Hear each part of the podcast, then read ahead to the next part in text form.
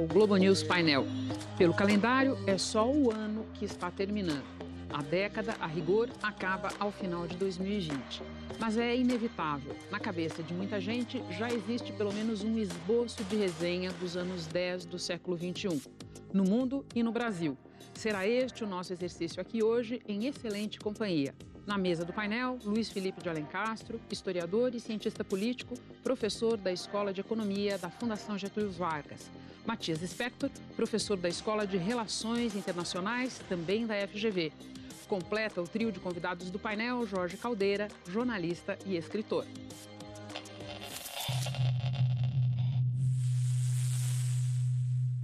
Sejam todos muito bem-vindos. Eu sei, a resenha é ambiciosa para o tempo disponível, mas eu confio, se não em mim, em vocês.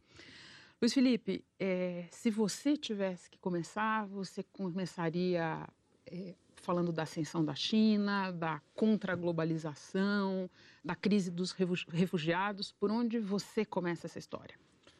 Eu acho que é interessante a ascensão da China, ela é um desafio para a ciência política e para o debate econômico, porque é uma ditadura, no final das contas, e a ideia geral é que o comércio e a economia uh, envolvem as instituições e forçam uma abertura. A China continua um regime autocrático e ela, o que é mais interessante, coisa que ela nunca tinha feito na história, e a China tem dois mil anos, a China é a civilização contínua mais antiga da humanidade, ela nunca tinha saído da área do, do Extremo Oriente. A China é a grande muralha. A grande muralha você se protege, você não invade.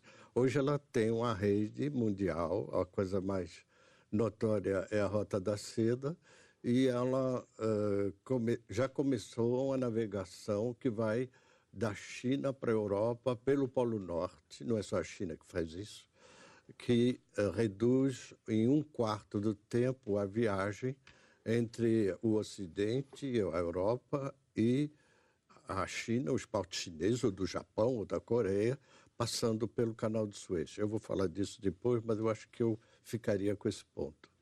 Cafu, porque eu não vou te chamar de Jorge sim, Caldeira. Sim, claro. Cafu, a tua resenha começa por onde? Eu acho que é, tem uma coisa muito positiva nessa década que é é, o que era uma questão de pensamento e de que parecia filosófica, que é o ambientalismo, entrou, nos, especialmente nos últimos três anos, na estrutura de produção no mundo, na, na, vai ser o norte das políticas econômicas e sociais uh, do mundo, o, o, que é muito bom, quer dizer, houve reversão em algumas tendências seculares de, de, de produção de monóxido de carbono, energia limpa crescendo em velocidade espantosa, especialmente nos últimos três anos. E isso vai trazer pressão para o mundo, vai trazer muita solução. Para o Brasil é ótimo, porque o Brasil é, é, o país que mais pode ganhar com isso. Já tem uma matriz energética boa e pode melhorar muito é, nessa situação. Então, acho que a primeira grande chance que nos últimos 50 anos o Brasil tem de engatar no mundo direito numa coisa que o Brasil tem um potencial enorme para ir lá. Evidentemente que ah, isso não faz parte nem do debate brasileiro, nem das preocupações do governo brasileiro. Então é difícil explicar esse tema para os brasileiros porque as coisas estão acontecendo apesar da, da, da consciência que é moldada por um debate de tipo Guerra Fria, é uma coisa que acabou no mundo há 40 anos, mas aqui se debate política e estratégia como se o mundo fosse aquele lá atrás. Não é mais. Então a boa notícia é que isso é bom para o Brasil. A má notícia é que tem custos, custos pesados e você não prestar atenção na, na questão ambiental, o Brasil corre o risco de, vamos dizer assim, é, ser levado de roldão pela, pela onda e não dirigir o seu destino nessa onda. Esse é o lado ruim. O bom é que a onda é boa para o Brasil. A gente vai falar mais, com certeza, da questão ambiental e da inserção do Brasil nela, que você explorou num artigo recente que você escreveu para a Folha de São Paulo. Quero só colocar o Matias na discussão e saber por onde a tua resenha começa, Matias. Renata, a década começa com as revoltas populares no Oriente Médio, né, com a Primavera Árabe, Árabe, e termina dez anos depois com essa revolta popular na América Latina. O que a gente viu na Bolívia, viu no Chile. Então, para mim, a grande marca dessa década é é uma quebra do contrato social que a gente achou que a gente tinha construído com o fim da Guerra Fria na década de 90, né? e a ascensão dos Estados Unidos como única potência do planeta. Esse modelo fez água ao longo desse, desses 10 anos e o desafio agora é encontrar uma fórmula que permita ao mundo sair do buraco onde se encontra. Veja que essa quebra do contrato social aconteceu não só no Oriente Médio e na América Latina, ou seja, não só na periferia, mas acontece na Europa, acontece nos Estados Unidos, num ambiente marcado pelos fatores que os colegas acabam de dizer, por uma transformação de paradigma no quesito ambiental, que muda a lógica do jogo de maneira muito dramática, e por uma mudança no equilíbrio de poder internacional que diz respeito à ascensão da China, que nesses 10 anos se consolidou claramente como uma grande potência, e eu acrescentaria isso da Rússia também. Ou seja, o sistema que a gente tem hoje é o pior dos mundos. Não é unipolar, não é bipolar, é um sistema multipolar. E a gente sabe pela história, e temos aqui dois grandes historiadores, que os sistemas mais instáveis sempre são os multipolares. Então, essa é a década que a gente tem. É, o sistema é multipolar, ele é mais instável. Ao mesmo tempo, você falou da Rússia. Eu me lembrei do Putin numa entrevista recente ao Financial Times, ao Financial Times declarando ele mesmo o fim da globalização, que a Economist já tinha é, decretado num artigo longo. E daí eu queria trazer de volta para você, Luiz Felipe, porque quando o Matias fala da Primavera Árabe e do que se seguiu a ela, a gente vai num tema que é caro a você, ao qual você se dedica, que é o tema da situação da Europa hoje, da crise dos refugiados. Como é que a gente encaixa isso no que ele está descrevendo? É, isso é um elemento da uh, que incitou a radicalização política, não é? Em 2015, a, em consequência da guerra civil na Síria, houve uma vaga, uma não, várias vagas de imigração da Síria, do Iraque, mas também da Eritreia e do Afeganistão. Afeganistão também. É, né? vocês terem uma ideia, quer dizer, pra, uh, uh, uh, só para dar uma ideia, quer dizer, 900 mil uh, imigrantes pediram estatuto de refúgio político na Alemanha em 2015. Quer dizer, uma coisa fora do normal. Uh, o Brasil não tem nem 1% de imigrantes, a Alemanha tem 17%. E até na Suécia, que era uma estabilidade política, social-democracia, apareceu um movimento de extrema-direita. Esse elemento de crise, felizmente, ah, não atingiu o Brasil. A coisa é episódica do lado da Venezuela, eh, do lado de Roraima, mas que é uma imigração das maiores da América Latina, 4 milhões de pessoas, 10% da população já, já estão imigrando, é um drama muito grande, mas ele não tem impacto direto no, no Brasil.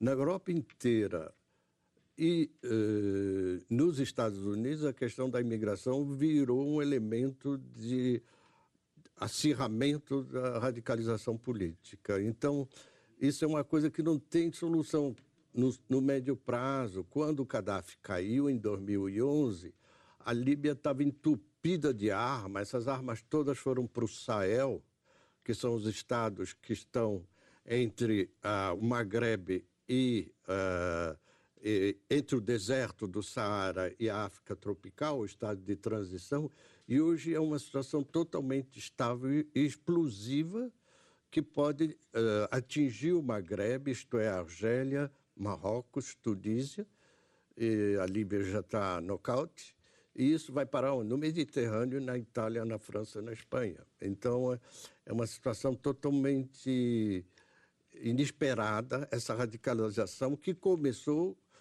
com a guerra no Iraque. Quando você invade o Iraque e destrói o exército, demite o exército iraquiano em 2013, esse foi a grande catástrofe. O, o Obama, no final do mandato, perguntaram para ele qual foi o maior erro seu. Ele respondeu de bate-pronto: foi a Líbia. Ter ido para cima da Líbia, desmontado a Líbia, sem eh, depois segurar a situação lá. Cafu, o Luiz Felipe, falando da crise dos refugiados, menciona o Brasil e vê como, diz como o Brasil está à parte nisso, apesar da questão da Venezuela. No que mais o Brasil está à parte, onde é que o Brasil se encaixa? Porque me preparando um pouco para é, conversar com vocês, é, eu tive um pouco a impressão que sob alguns aspectos, é fácil você encaixar é, o Brasil nisso tudo, e sob outros, o Brasil parece a deriva do movimento. Faz algum sentido isso para você? Faz. Na questão ambiental, o Brasil optou por ficar à deriva, o que é um, enfim, uma, um desastre grande. Mas, é, primeiro, a gente precisa entender que tipo de. Por que, que eu não fico pessimista com isso? Porque tem que entender que tipo de transformação está acontecendo em, em, na questão ambiental ela deixou de ser uma questão de discussão filosófica. A preservação é muito difícil, mas a produção de energia, que é você produzir menos monóxido de carbono, mudou em velocidade espantosa, comandada pela China e pela Alemanha. Basicamente, agora a União Europeia inteira, desde a da reunião da. Como o norte é a economia de carbono zero. É, é, a, a, não, energia solar e energia eólica a China, tá, a China instalou no ano passado o equivalente a metade de toda a produção de energia elétrica do Brasil, ou 15 Itaipus. No ano passado? De, no ano passado, de solar e eólica. Está investindo 200 bilhões de dólares por ano nessa brincadeira.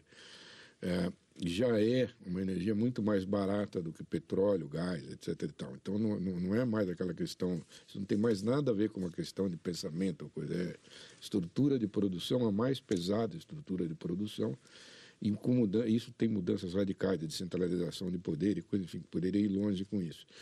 A Alemanha é a mesma coisa, quer dizer, a Alemanha está fechando as minas de carvão, que estão lá e substituindo por solar e elétrica com pequena propriedade, grandes. São os dois países que estão planejando a transição e comandam a transição. Essa transição existe independente de comando estatal. Os Estados Unidos, que estão fora do Acordo de Paris, que não, enfim, tem brigas e coisas, energia solar e eólica cresce mais ou menos na mesma proporção. A Índia pôs duas ou três Itaipus de solar agora, no último ano e meio. Então, quer dizer, é essa transição que é grande, ela funciona melhor para os países que, como a Alemanha e a China, dependem de petróleo e não tinham independência energética. Então, para eles é um programa de independência energética também. Faz muito sentido, porque os dois produzem carvão, carvão, a, a produção está diminuindo em números absolutos já. Quer dizer, não dá para manter viva usina de carvão no mundo atual, porque o custo de, da operação no dia a dia é maior do que o preço de venda. Então, você tem prejuízo e fecha. Então, para a Alemanha e para a China, é uma questão de substituir carvão por eólica e é, solar. Para os outros, a conta disso vai para quem? Para quem produz petróleo e gás, que eles vão cada vez menos vão ser dependentes disso. Como não são eles, a conta vai para o exterior. Né? Então, a, o desequilíbrio que essa que esta coisa gera, tanto na China quanto na Alemanha, é pequeno, por isso que eles são os líderes. E eles estão forçando, e a União Europeia inteira entrou nessa agora. O ritmo é velocíssimo, quer dizer, essa coisa está dobrando a cada três, quatro anos. Ah, o custo está baixando em, em, velocidade espantosa. Então, ah, todo o mundo da produção de energia, as contas já estão sendo feitas. Quer dizer, as, as petrolíferas, a Shell publicou um relatório outro dia dizendo, olha, em 2026 vai começar a declinar o consumo de petróleo. Antes era 2040. Cada conta dessa que vai trazendo a previsão mais para perto, significa o seguinte: aquela usina que eu construí, que custou 12 bilhões de dólares, que era para se pagar em 50 anos, não vai se pagar em 50 anos. Então, tem movimentos econômicos muito pesados acontecendo em torno disso. Não é só uma questão ah, do lado bom, que é energia limpa. E o Brasil, que tem uma matriz, uma matriz energética das mais limpas do mundo, que teria tudo para ir muito bem nesse mundo, está fazendo exatamente o contrário do que o mundo está fazendo. Então, aqui, como o solar baixou muito de custo, é, hoje vende, você vai na, na loja de material de construção, compra uma placa solar, põe em casa, diminui a conta de luz e, em alguns lugares, você poderia vender a energia que você Sim. produz. Bom, o que, que o Brasil fez? Ah, vamos proibir isso e taxar. Que, que, que esse é um caminho de democratizar poder, democratizar a economia, gerar emprego. Tem, tem, é o lado benéfico. E vamos manter aquela planilha de cursos lá de Belo Monte, que não vai se pagar nunca. Né? Então, esse é como, como as autoridades brasileiras estão lidando com a questão.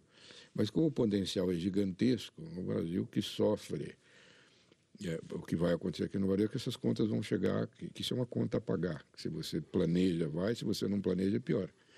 Ela pode chegar pior no Brasil, mas mesmo chegando pior no Brasil, é, o potencial do Brasil é gigante. O Brasil de eólica no Brasil dá para produzir quatro vezes ou cinco vezes o que o Brasil consome de energia hoje. Então...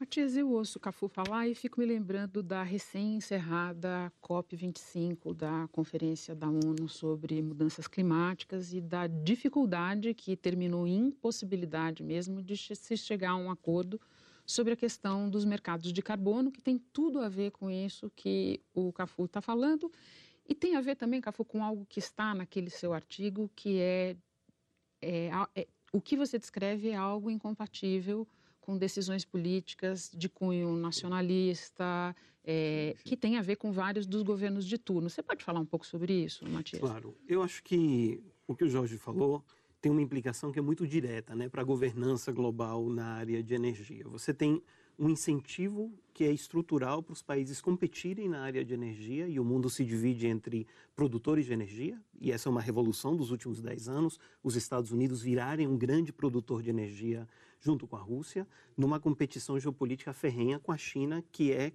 compradora de energia. Né? Então, você tem essa cisão, que é uma cisão nova e que dificulta enormemente qualquer cooperação profunda e governança compartilhada dessa dinâmica energética nova que a gente está vendo agora. Então, por um lado, você tem essa dificuldade. Mas, por outro lado, tem algo que você mencionou agora, que é o fato de que os últimos 10 anos mostram que a ideologia dominante no mundo hoje é o nacionalismo. Não é o capitalismo, não é o comunismo, não é o socialismo, não é nenhum ismo, a não ser o nacionalismo. Né? O nacionalismo mostrou ter uma resiliência que a nossa geração tinha esquecido. Se você se lembra da década de 90 e da década de 2000, é o momento de abertura da União Europeia, da crescente livre circulação de pessoas, de capital com a globalização, de ideias graças às novas tecnologias. E de repente a gente chega ao fim da década se dando conta que, mesmo num ambiente de tecnologia absolutamente disruptiva como a gente tem hoje, você pode combinar isso com nacionalismo mais retrógrado, troglodita, com projetos autoritários. Se vocês se lembram, 10 anos atrás, a promessa da abertura comercial, econômica, financeira, de livre circulação de pessoas, era ter um mundo mais integrado, com problemas de coordenação típicos das relações internacionais, mas numa direção progressivamente liberal. É uma definição do Martin Wolf, do Financial Times, é a era do aspirante carismático a déspota eleito. É um pouco isso que você está falando. Exatamente, exatamente. Que é, que é muito deprimente, né, para quem acreditou na promessa cosmopolita de integração global e redução das desigualdades com muita cooperação. E agora o que o Jorge está dizendo é sobre a dificuldade disso, né? Você tem um problema ambiental que claramente não tem solução nacional, ou você tem instâncias de cooperação profunda internacional, ou não vai resolver, e tudo indica que não vai resolver. E ao contrário, esse será um campo de batalha no qual as potências do dia vão ter as suas disputas. É, eu, se você me permite fazer uma observação, eu acho que não. Eu acho que o problema é que está se resolvendo. Isso está hum. sendo resolvido por cima dos nacionalismos. Hum. E, e a, questão ambiental que é global, estruturalmente, quer dizer, no, o ar circula pelo planeta sem fronteiras, a água não, também não reconhece fronteiras e as soluções são globais mesmo ela, é, essa solução de energia limpa ela está se impondo, independente de, de, de, ter um nacionalista no poder como Trump, que faz políticas, que, que, isso está acontecendo nos Estados Unidos contra o governo central. O governo central está processando governos estaduais que fazem restrições ambientais maiores do que as federais, especialmente a Califórnia. Isso não é uma questão simples internamente. E a ideia que nacionalista de que você vai viver nesse mundo usando o nacionalismo, que é uma ideia que é corrente no mundo, que você está cheio de líderes nacionalistas sendo eleitos, esse tipo de eleição, é, não, não vai, é, não está segurando o lado integral e global da, da mudança que está vindo na área mental. Quer dizer, essa é uma, o, que tá, o que é diferente, do meu ponto de vista agora, é que nos últimos dois, três anos, é, é, essa independência ganhou um, um, ritmo grande por causa das disputas de. Porque antes era energia limpa, era se. Depois passou a ser quando. Já é quando. Então a conta não, não é mais um, um projeto futuro. Luiz Felipe, eu achei que você queria entrar na conversa. Eu ia te passar um tema, mas você quer comentar algo a esse respeito? Não, eu acho que É, há um. Nós estamos diante de uma situação, esse negócio no, no, no, no subcontinente indiano e no Paquistão, uh, talvez haja uma guerra por causa do rio. O rio tem. É, porque o rio Indus atravessa o Paquistão, mas nasce na Índia. O Paquistão depende totalmente dessa irrigação e dos canais uh, que, que atravessam, que saem do Indus. Há um problema também com a Turquia e os países vizinhos, há problemas uh, fluviais que podem desencadear conflito. Mas eu queria chamar a atenção para um outro dado que diz respeito aí ao Brasil. É, o, Brasil o debate é, é, também um debate que eu tinha começado a falar, essa navegação marítima, e aí entra a China de novo, as imigrações. O Brasil tem a maior costa nacional atlântica. Isso é uma coisa que devia ser ensinada no ensino médio. Eu me imagino que muita gente está ouvindo isso pela primeira vez. E essa costa nacional atlântica ela demanda um, cuidados, um esforço. Nós estamos vendo, essa invasão do óleo aí, essa maré que vem há três meses depois, ninguém sabe de onde veio. Isso é uma coisa grave. E há toda um, uma, um, uma recentragem da navegação internacional para o hemisfério norte. Essa navegação do Polo Norte levou o canal uh, de Suez a ser ampliado, o canal do Panamá também. E, então há, ao mesmo tempo, no Brasil, esse esforço uh, dessa rodovia, da ferrovia Norte-Sul e o Arco Norte, para fazer, uh, encaminhar a, essencialmente o milho e a soja brasileira do, do Centro-Oeste para a China pelo norte, não por Paranaguá e Santos, é um absurdo. Só que o Brasil está extremamente pouco equipado. O Porto de Santos, o grande dado da navegação mundial do, a partir dos anos 70 é o container, que é multimodal e, e sai do navio, vai para o trem, vai para o caminhão e, e, e, vai embora. O Porto de Santos, que é o mais está eh, em primeiro lugar no Brasil para container, é o 38º do mundo. Então, eu acho que é uma falta de consciência não só de ter saído do debate da questão do meio ambiente, mas não ter entrado noutras questões fundamentais, como é isso. A Marinha tem um pleito antigo de ter um comando naval também no norte, ou lá em Fortaleza, ou perto da Foz do Amazonas, o que é uma coisa importante. Isso está na gaveta, não tem nenhum governo que banque isso, faz 15 anos que se fala nisso. O Comando Naval da Marinha é no Rio de Janeiro, quando, quando a corte mudou da Bahia para o Rio em 1763. Nós estamos 400 anos atrasados, quase.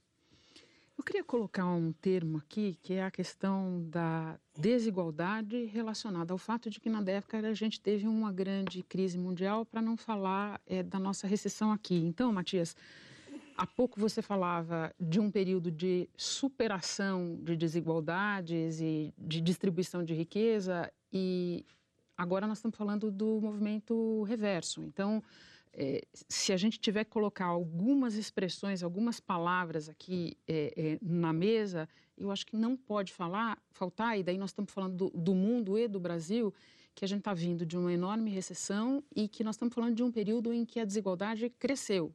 Acho que isso perpassa vários outros assuntos aqui da discussão. Isso, que é uma das coisas paradoxas da globalização. Né? A globalização aumentou a riqueza no mundo inteiro, mas também aumentou a desigualdade. E aumentou a desigualdade entre as nações e dentro das nações. Então, o que a gente está vendo é um backlash, né? uma resposta, às vezes popular, às vezes de elites, a essa desigualdade nova que é produto dessa mudança brutal na forma como o capitalismo opera. É, e qual é a solução para isso, a gente não sabe. Isso bate, essa é uma onda que bate nos países de maneira muito diferente. Então, no Brasil, por exemplo, alguém mencionava quão atrasado o Brasil está em termos de debate, acho que o Jorge no quesito ambiental, né? em relação aos termos do debate global. Veja o que acontece nesse quesito aqui. A gente tem um debate público que é marcado, por um lado, por um argumento neoliberal, os Faria Limers, né? É, que é o argumento de que basta com você arrumar as contas e ter uma política fiscal que seja estreita, né, que, de retidão fiscal, é, e que o resto se arruma na sequência. Acho que o Paulo Guedes deu uma declaração nesse sentido nos últimos dias.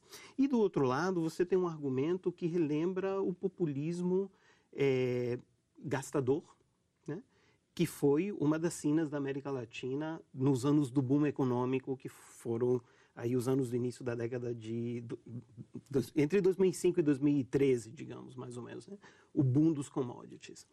Esses termos do debate são absolutamente é, descolados de onde tem de estar o debate hoje. Né? O debate hoje tem de estar num lugar que é não existe viabilidade para estados de bem-estar social sem retidão fiscal e sem endereçar a desigualdade de maneira absolutamente central.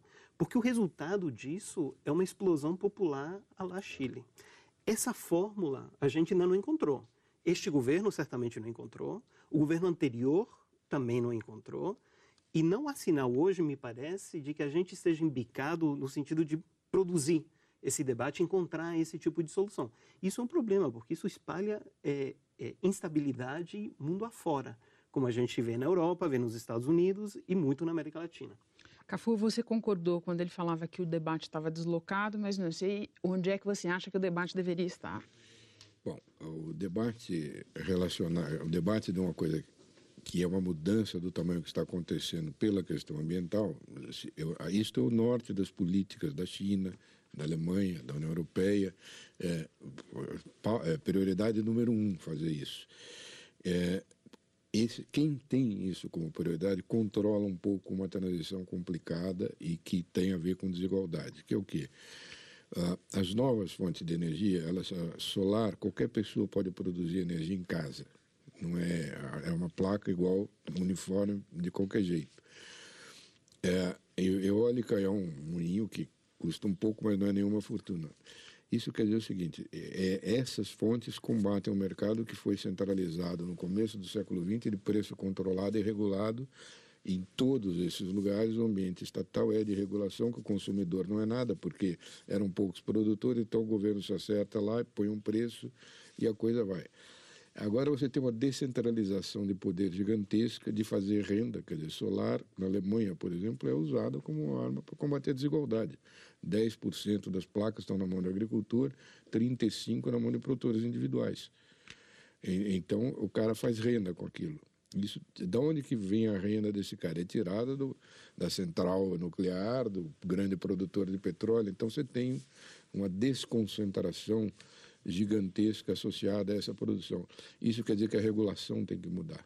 Então tem uma pressão regulatória muito grande e se você não prestar atenção nisso, o desastre pode ser grande. O desastre vem a ser o quê? É, se for muito depressa, e está indo muito depressa, pode ser que quebre muita empresa grande. Tem um risco de virar bolha os investimentos em infraestrutura, se for muito depressa. É, e isto vai ser um problema grande. Isso é 16% do PIB mundial. Nós não estamos falando de. É, quando, quando veio a internet, o jornal, que foi, foi quem pagou a conta, no fundo era uma, uma empresa pequena. Agora nós estamos falando do núcleo da produção planetária, que está sofrendo uma transformação grande. Traz possibilidades, porque a descentralização é transferência de poder para baixo, permitiria arranjar a vida da sociedade de um jeito muito melhor ah, no, no, que tem. Agora, esbarra com coisas instituídas que são grandes e que têm que ser levadas em conta. O que está acontecendo no Brasil? Fingindo que isso não acontece, o risco dos potenciais prejuízos eh, são muito maiores do que se levasse a sério. Então, a questão ambiental no Brasil hoje não é, uma, não é mais um debate de eh, hippie produção alternativa ou coisa que vale, é da organização básica da vida social, já, já está dentro, já é, já veio no mundo inteiro, está assim, e aqui a gente está fingindo que isso não acontece e fingindo que a gente vai escapar, fingindo que o poder nacional é suficiente para contrapor a tudo isso e, uh, e dizer, olha, não, não precisa, isso tudo é mentira ou não sei o que lá. Não é uma boa postura. O fato é que essas tendências estão dentro do mundo, já em qualquer lugar. Não, nos Estados Unidos. É? O mau exemplo vem do Trump. Sim, mas o Trump está fazendo isso, mas toda, por baixo do Trump, todos os governos locais, o que, que aconteceu? Não, todos não, a Califórnia. Não, não, 28, 28 estados entraram. Bom, a, o maior produtor de energia eólica e solar nos Estados Unidos é o Texas. Sim, mas ele mudou na administração federal. Os responsáveis pela política energética do meio ambiente foi o pessoal ligado ao lobby do carvão. O, o, o, problema é o seguinte, as tendências mudam na mesma velocidade nos Estados Unidos e na China, independente de um governo estar controlando bem aquilo lá e o outro está fazendo oposição o governo central dos Estados Unidos faz oposição a tudo isso. E apesar da oposição do governo, o processo tem quase a mesma velocidade da China e da Alemanha. Então, o que está acontecendo? Está deixando de ser uma coisa de vontade do governo para ser um processo disseminado, que se espalha independente do que um governo pode querer ou pode fazer, e na mesma velocidade. Então, o Trump está tentando usar o governo federal, está processando a Califórnia, está processando Nova York, está processando até que, que fizeram legislações ambientais mais rígidas que a federal, muito mais rígidas. Então, o carro de Detroit, se brincar, não circula na Califórnia em 7, 8 anos. É, é desse tamanho a coisa. Isso é, uma, isso é uma briga de poderes gigantesca que já está espalhada. Isso não, isso independe do que o Trump pensa a respeito do assunto. Isso está no cerne da vida americana das disputas, disputas regulatórias de eletricidade nos Estados Unidos, que, que é descentralizado, que o governo federal não controla tudo, as cortes estaduais, até municípios participam, são gigantescas. Isso não é é, enfim, não é só uma questão de. Não é mais uma questão de uma boa ideia. Isso aí já está disseminado na vida econômica e, e, na coisa num nível muito maior do que se imagina. E, e, e no Brasil, é, enfim, é simplesmente. É, é difícil até falar nesse assunto, porque parece que eu estou falando uma coisa exótica. Eu vou pedir licença a vocês, fazer um rápido intervalo. Voltamos já já com o Globo News Painel. Espere por nós.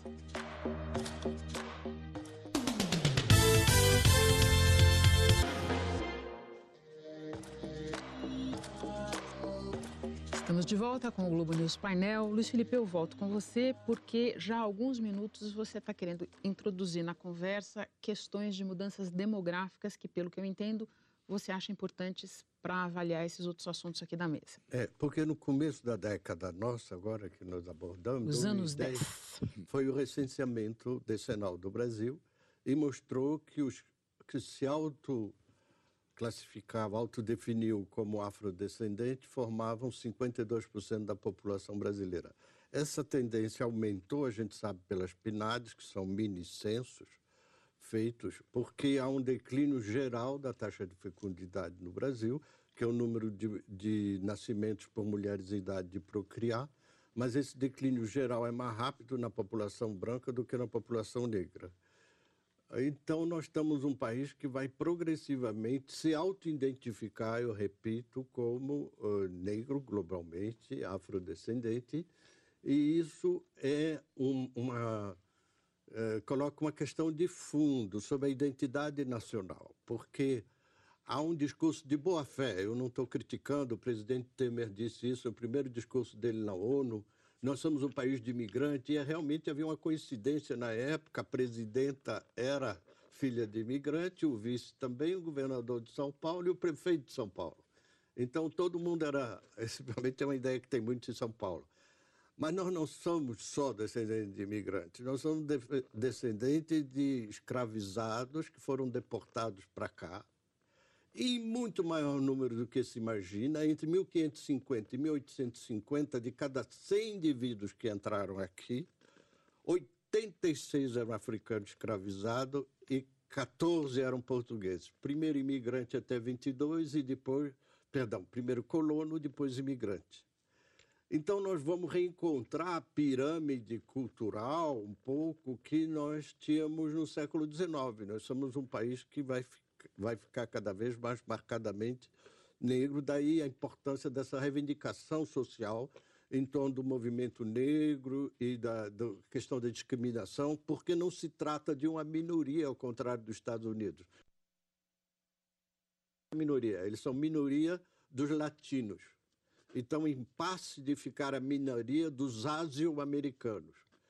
No Brasil, eles são maioria. Então, você o fim da discriminação é importante por causa para consolidar a democracia. Não se trata de resgate do passado só. É preciso consolidar a democracia, dando à maioria da população as chances que ela não tem. O outro fato aí está na frente da gente é o seguinte: está havendo um boom demográfico na África subsaariana. A Nigéria já já vai passar os Estados Unidos e fica o terceiro país mais povoado do mundo. A Índia passa a China.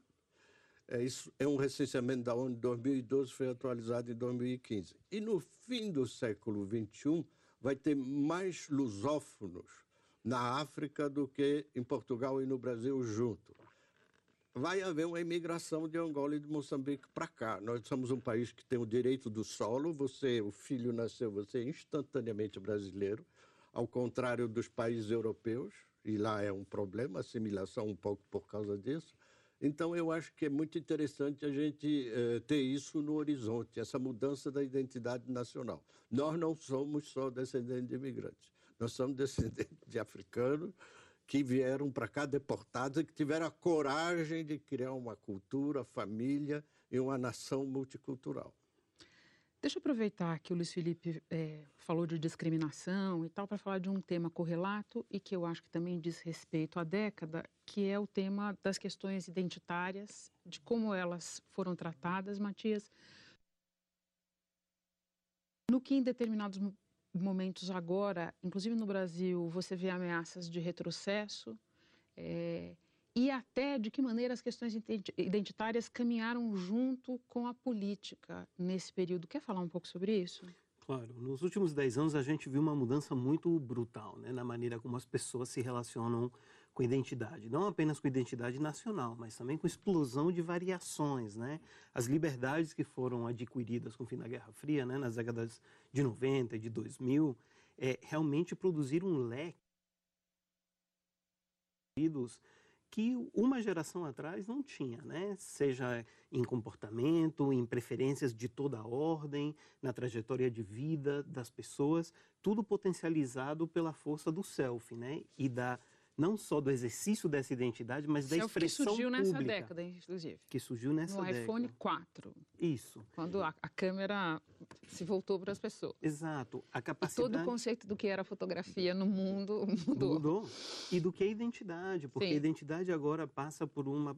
tem uma performance, né? tem uma expressão da identidade que a gente vê no dia a dia. E basta você olhar para a geração é, dos filhos né, de pessoas que hoje têm menos de 25 anos, para você ver a diferença fundamental como essas pessoas interpretam a sua inserção no mundo em relação à nossa geração. Né? O mundo da política claramente não segue isso. Né? Tem uma desconexão muito clara aí entre as expectativas do que é a vida pública hoje e a expressão dessas identidades e a capacidade que os sistemas políticos têm de responder a isso. E isso produziu, me parece, é, uma bagunça. Né? Então, a cisão identitária fundamental é, não necessariamente é esquerda versus direita. Na hora que você faz pesquisa sobre valores, você às vezes tem valores que se sobrepõem a isso. Você pode ter valores nacionalistas contra valores cosmopolitas que se encontram à esquerda e à direita. Portanto, a distinção fla-flu não necessariamente captura a essência de onde está a opinião pública hoje. Né? A maneira como os Estados vão conseguir responder a isso, quem sabe? A gente ainda não sabe como é que a democracia liberal reage a essa mudança. Mas o que a gente sim sabe é que nos últimos dez anos, muitos experimentos autoritários publicamente passaram a dizer a gente tem uma resposta melhor do que a democracia liberal. Um fenômeno desses dez últimos anos que é novo e que é assustador é a ideia de que hoje tem países autoritários que não têm vergonha de dizer em público este modelo é melhor para gerir a mudança tecnológica e ambiental que o Jorge se referia, é um modelo melhor para fechar as fronteiras, a imigração, que é a mudança que o Luiz mencionava.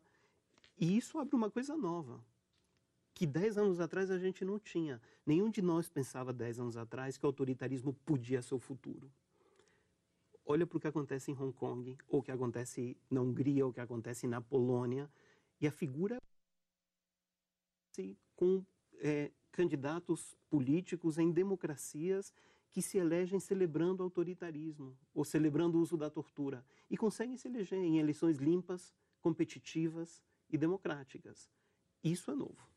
Se você olhar o que acontece aqui, você enxerga algo do que o Matias está falando ou não? Não, eu, eu, tudo isso que tudo isso que está sendo falado aqui são coisas do tempo, mas assim, se você pensa, quer dizer, qual é o potencial do Brasil como nação nesse ambiente que nós estamos falando? O que eu falei no começo, muito grande, independente de tudo isso que nós estamos falando, por razões que no que que eu baseio esse otimismo? Primeiro, temos uma uma cultura adequada a, a, a, desenvolvimento sustentável vinda de índios, basicamente. Eram 8 milhões no tempo do descobrimento, tem um milhão deles vivos, controlando ainda 11% do território, que é bastante, e que tem uma cultura própria para esse tipo de, uh, de trato da natureza. Uma cultura no interior, cabocla, bastante sólida, bastante estável, que permitiria que serviços ambientais e coisas como essas virassem fonte de renda. É, bastante é, em volume bastante apreciável uma certa globalização de que, que isto aqui foi nação feita do planeta inteiro dos índios que estavam, dos, dos, europeus que vieram, dos africanos que vieram em muito maior quantidade e continuam vindo. E isto é, uma, isto é um ativo para lidar com uma questão que é estruturalmente global, que exige negociação, que vai exigir é, muitas coisas. E, sobretudo, o Brasil produz 40% da, do que a natureza produz no planeta. Isto é um dado que vai, onde vai ter guerra de rio. Então, num, o que, que o planeta produz de vida? Sol, que vira planta, que vira água, que enfim, movimenta as coisas. No verão, 40% 2 ou 3% do território do Brasil. Este é o potencial gigantesco que o Brasil tem para se explorar minimamente bem num mundo de energia limpa e de, de, de, de, respeito ao ambiente. O Brasil vai ser a única localização industrial plausível do planeta por causa da, da quantidade de energia natural disponível. Né? É, vai ser possivelmente uma plataforma para, né, se der certo, o Mercosul, União Europeia, para, para circulação e produção. Enfim, o Brasil, com isso, pode se encaixar de novo no mundo numa posição preeminente. Né? Este é o potencial. É claro que esse potencial pode ser estragado pelos homens, que é uma, o hábito brasileiro de Independentemente das ideias Independentemente, dos governantes não, não, de é, turno. É, exatamente. Então, esse potencial está aí, pode ser bem aproveitado ou não, mas esta é a base real para o que, com tudo que tem de complicado nessa questão ambiental, o Brasil tem um lugar relevante. Luiz Felipe, nosso programa está quase acabando, mas eu não queria que isso acontecesse sem que eu introduzisse um último tema aqui. Logo no começo do programa, o Matias lembrou da Primavera Árabe, que é um tema que você estudou bastante e tal. E lá na época da Primavera Árabe, as pessoas falavam dos avanços da tecnologia e da informação em rede como algo é, de uma maneira positiva, como algo que ajudou a, a catapultar, a energizar aquele movimento. E a gente termina esse período é, falando do que o mundo em redes é, fez ou é, se acredita que fez para é, melar o resultado de eleições aqui e ali, difusão de fake news e tal. Então, é, eu acho que a gente precisa falar um pouco sobre essa questão desse acelerado avanço tecnológico e o impacto disso na, na discussão geral aqui que nós estamos fazendo. É, eu... O Oriente Médio é muito interessante porque o nacionalismo árabe moderno vem com a rádio do Cairo, o Nasser falando. Você sabe, para ser muçulmano, você tem que saber árabe, ao menos um árabe dialectal porque tem que ler o Corão, não vale ler tradução. Então há uma base linguística comum que vai até a Indonésia, que é o maior país muçulmano. E o, o, o Nasser, esses militares nacionalistas, atiçaram ali esse nacionalismo na região inteira da Argélia, que a França perdeu. Depois houve num outro país muçulmano que não é árabe, o Irã, o Khomeini, aos quase 70 anos, entra na política, enfim, vira personagem-chave do país na base da cassete. Ele gravava os discursos lá no subúrbio de Paris, aquilo era copiado em milhares de cópias, aquelas cassetes pequenininhas, aquele negócio, aquilo ia embora, E nós estamos hoje no WhatsApp, essa coisa toda. Eu acho que é importante lembrar que na nossa eleição do ano passado, o TSE praticamente abdicou. A ministra Rosa Weber praticamente disse que não dava conta de levar, uh, processar as queixas que estava havendo sobre uh, desrespeito à legislação eleitoral na base do WhatsApp Estudo, cuja experimentação geral teve lugar em junho na greve dos caminhoneiros. O ensaio geral da campanha presidencial foi a greve dos caminhoneiros, que foi na base do WhatsApp. Eu espero que na eleição de 2020, e está havendo, eu sei que está havendo iniciativa nesse sentido, o TSE seja melhor equipado para a gente evitar esse tipo de fraude e ter uma legislação totalmente obsoleta. O tempo, na verdade, já acabou, mas eu queria muito rapidamente, se for possível, ouvir você, Matias, e você, Cafu, sobre isso. Muito rapidamente. Esse é o grande desafio dos próximos 10 anos. E quando a gente olha para os termos do debate público, a gente percebe que a gente não faz a menor ideia como equacionar a coisa, porque o fato é que há uma raiva generalizada no mundo político, mundo afora, que demanda polarização, e essa polarização se encaixa muito das redes sociais. Em algum momento esse período vai passar, mas eu não vislumbro ainda a luz do fim do túnel, né? E quando se vê uma luz, tem uma piada do Slavo Zizek que diz: a gente não sabe se é o túnel que está acabando ou se é a luz do trem que, que está vindo na direção contrária. É, o Cafu, eu acho que ele não vai achar que é o trem vindo na direção contrária. Deixa não, eu ver. É, é, claro, claro que isso é um risco, mas o, o, o, que eu acho que é mais importante é o seguinte: é que por muito tempo, é, especialmente no que se refere a, a essa questão mais grave e geral, que é a questão ambiental, não se achava que iria haver uma solução. O problema é agora que está vindo, a solução traz conflitos. A solução da questão ambiental não é, não é uma solução simples e assusta muito. Então, acho que as reações nacionalistas têm a ver com o fato de como que o mundo está sendo regulado por alguém que faz uma cópia, um encontro ali que eu não sei bem o que, é, que decide o que vai ser o mundo e eu não sei muito bem nem como isso está acontecendo. Líderes nacionalistas tendem a achar que eh, não é assim, que aqui eu mando, etc. e tal. Mas, na verdade, você está tendo a integração da, da, economia, da economia mundial continua crescendo, vai ter conflito, isso é parte, os conflitos identitários. É, é uma forma de você preservar, porque a identidade é feita de nação. Então, na Europa, mesmo com a União Europeia, o nacionalismo francês é, pô, eu sou francês, a minha identidade é França, não é Europa. Né? Então, você tem nacionalismo, isso é, um, isso é uma disputa entre é, que não vai acabar. É, a, a grande possibilidade maior, otimista, é que é, você consiga, no meio disso, criar soluções que a vida planetária fique mais ou menos estável por um tempo e você consiga fazer um desenvolvimento com uma forma melhor num ambiente que certamente não será nacionalista. Bom, a disputa não vai acabar, mas o programa, infelizmente, vai. O painel fica por aqui.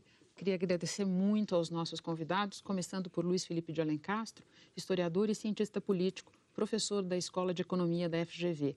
Matias Spector, professor da Escola de Relações Internacionais, também da FGV. Quero agradecer muito também a Jorge Caldeira, jornalista e escritor. Agradecer muito a você que nos acompanhou até aqui. Desejar a todos um Feliz Natal. O painel volta no próximo sábado, às 11 da noite, e eu estarei te esperando.